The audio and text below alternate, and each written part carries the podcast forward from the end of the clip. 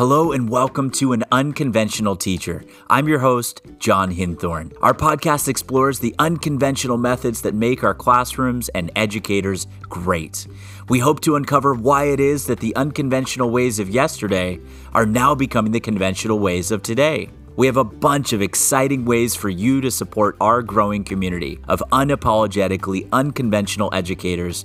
They can all be found in our show notes and on social media. Thank you for being here. And a very special thanks to all those who donate to our show and work to make this Pay It Forward project possible. If you're a listener and you're coming back for more episodes, thank you for coming back. And if this is your first time listening, we are so glad you're here. Our exceptional episode today is with Jamie Carota. Jamie is a friend, an amazing educator, and a curriculum leader, a department head, and she's also the member of a grading and assessment task force for the entire district. Jamie is forward thinking, she is unconventional in the ways that she thinks about her students and giving them multiple tries, multiple revisions to try to get a better answer. Jamie's episode today is not one to miss. Thank you for being here. Now let's begin.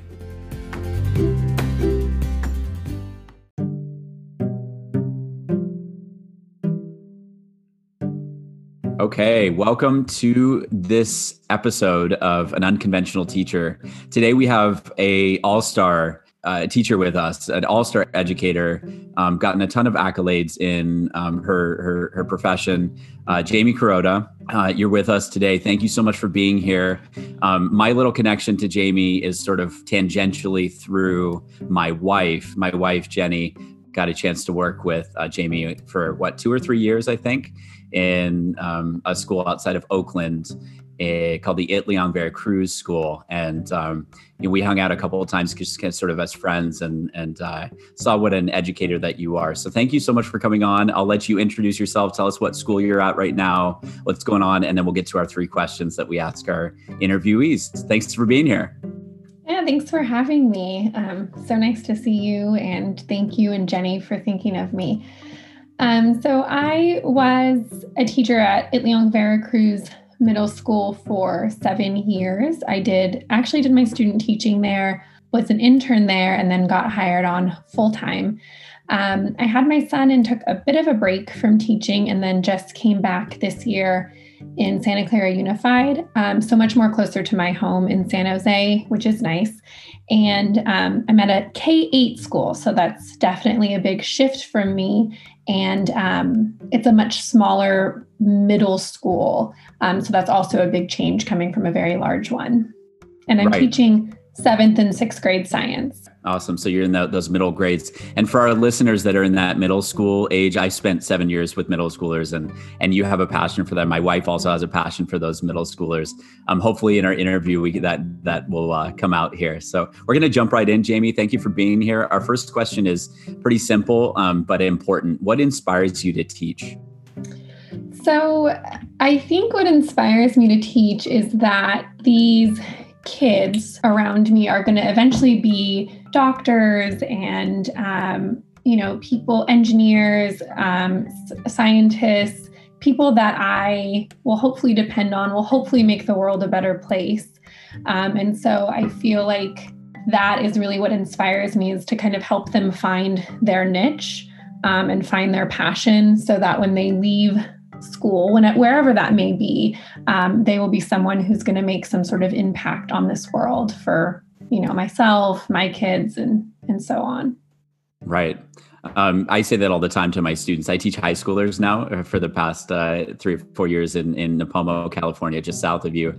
And I tell them all the time when they're acting squirrely or not turning things in, I'm like, guys, you got to get it together. You're gonna be you're gonna be my two sons' teacher or doctor or lawyer. And if you're not acting right now, I I don't know if I can send them to you with confidence. So I love that right. perspective. I love that perspective, and they might be teach they might be taking care of you. I've actually yeah. haven't thought about that. That's a really cool perspective. Thank you for that.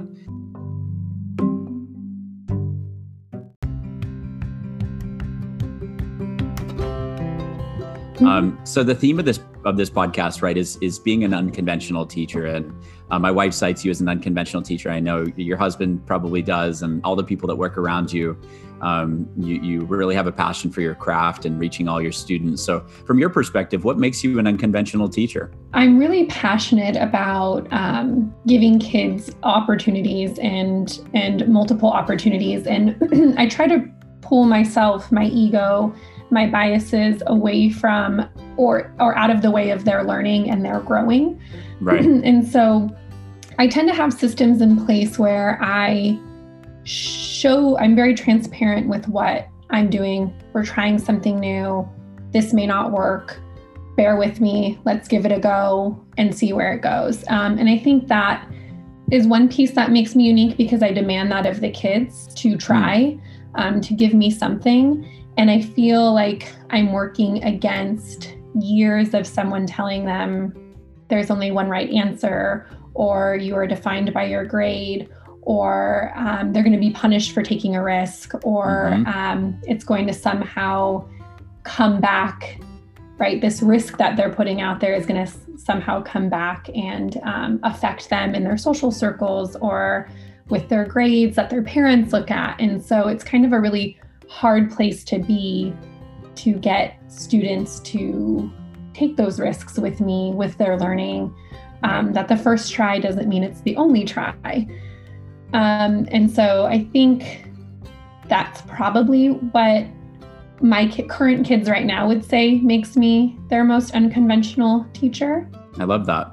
Yeah, so so allowing them this this second and third and fourth sort of revision um, that's yeah. incredible. And so, how does a sixth and seventh grader respond to that? Um, very skeptical, right? Okay. Because they, not all, but I think a majority of them um, have, especially our students who are lowest performing, have have kind of fell into this niche of I can't do school. Mm-hmm. Um, it doesn't matter what I do, and so right, trying to get them to believe in themselves and this buy-in that right? I just want something from you because then once I have that something, we can continue to move forward. Right. Um, in this virtual learning platform, I think more than ever, it's really um, been a way to get some movement from kids who aren't moving in other subjects and spaces. Um, that, you know, even right before grades are due, I'm willing to look through their work and see their growth um, see what they've are able to demonstrate what they've learned and, in sort of any output they're willing to give me. Um, but I think they're really skeptical of me okay. that it's going to be like a gotcha, um, or I'm not going to follow through. I mean, they may have people in their lives who don't follow through with with what they say they're going to do. So a lot of convincing. Mm-hmm. Yeah, which is maybe about everything, right? Working with a 12 and 13 year old, you got to convince about everything. All right. Um, well, thank you for that. Do you want to talk a little bit about? I know I follow you on, on social media, and and you take time to write specific notes to each and every one of your students. Um, you want to talk about that tradition that you do? Yeah. So when I first got hired on as a teacher in our BTSA program, we had to write the teacher had to write a sentence about each one of their students, right, to show that you are getting to know them on an individual level. And so I, you know, would come up with these lists for every class period for every student. And then so I decided, why don't I just share with them um, mm-hmm. why I appreciate having them in my class? And so um, around Thanksgiving, um, whether or not you know they celebrate Thanksgiving, I just share a note to each child why I'm grateful and appreciative to have them in my classroom. Um, and this year, and I don't expect anything back, um, but this year with with it being online, I sent each child an email mm-hmm. um, versus a handwritten note, and I actually got quite a few back. And so, kids I have never seen still um, now that we're in December um, gave me, you know, a little a little bit more of themselves in a response back, and so that was really really special, especially right now.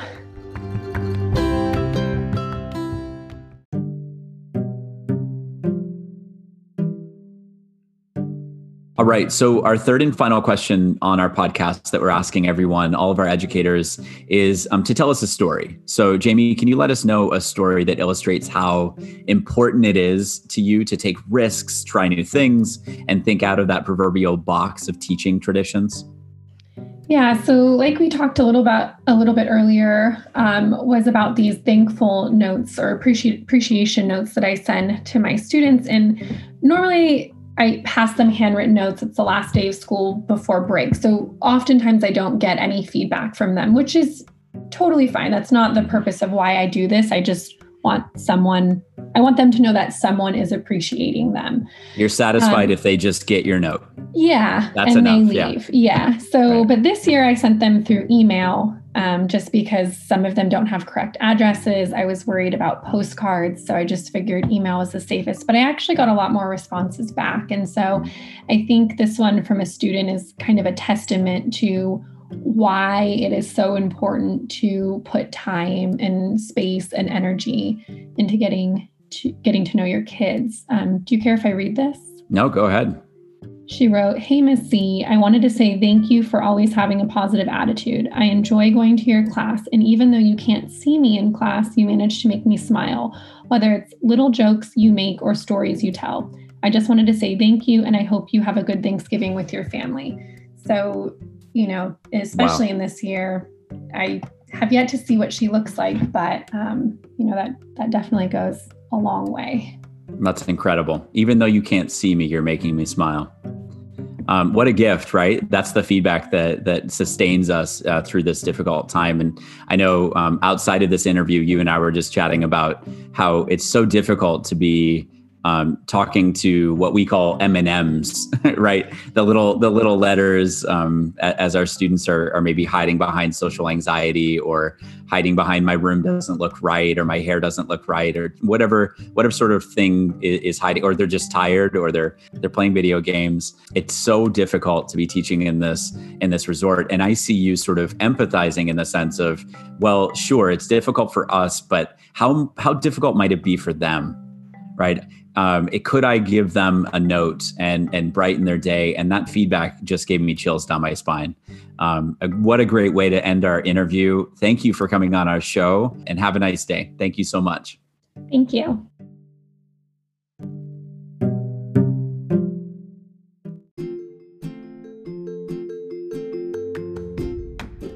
Thank you so much for listening to this episode of An Unconventional Teacher.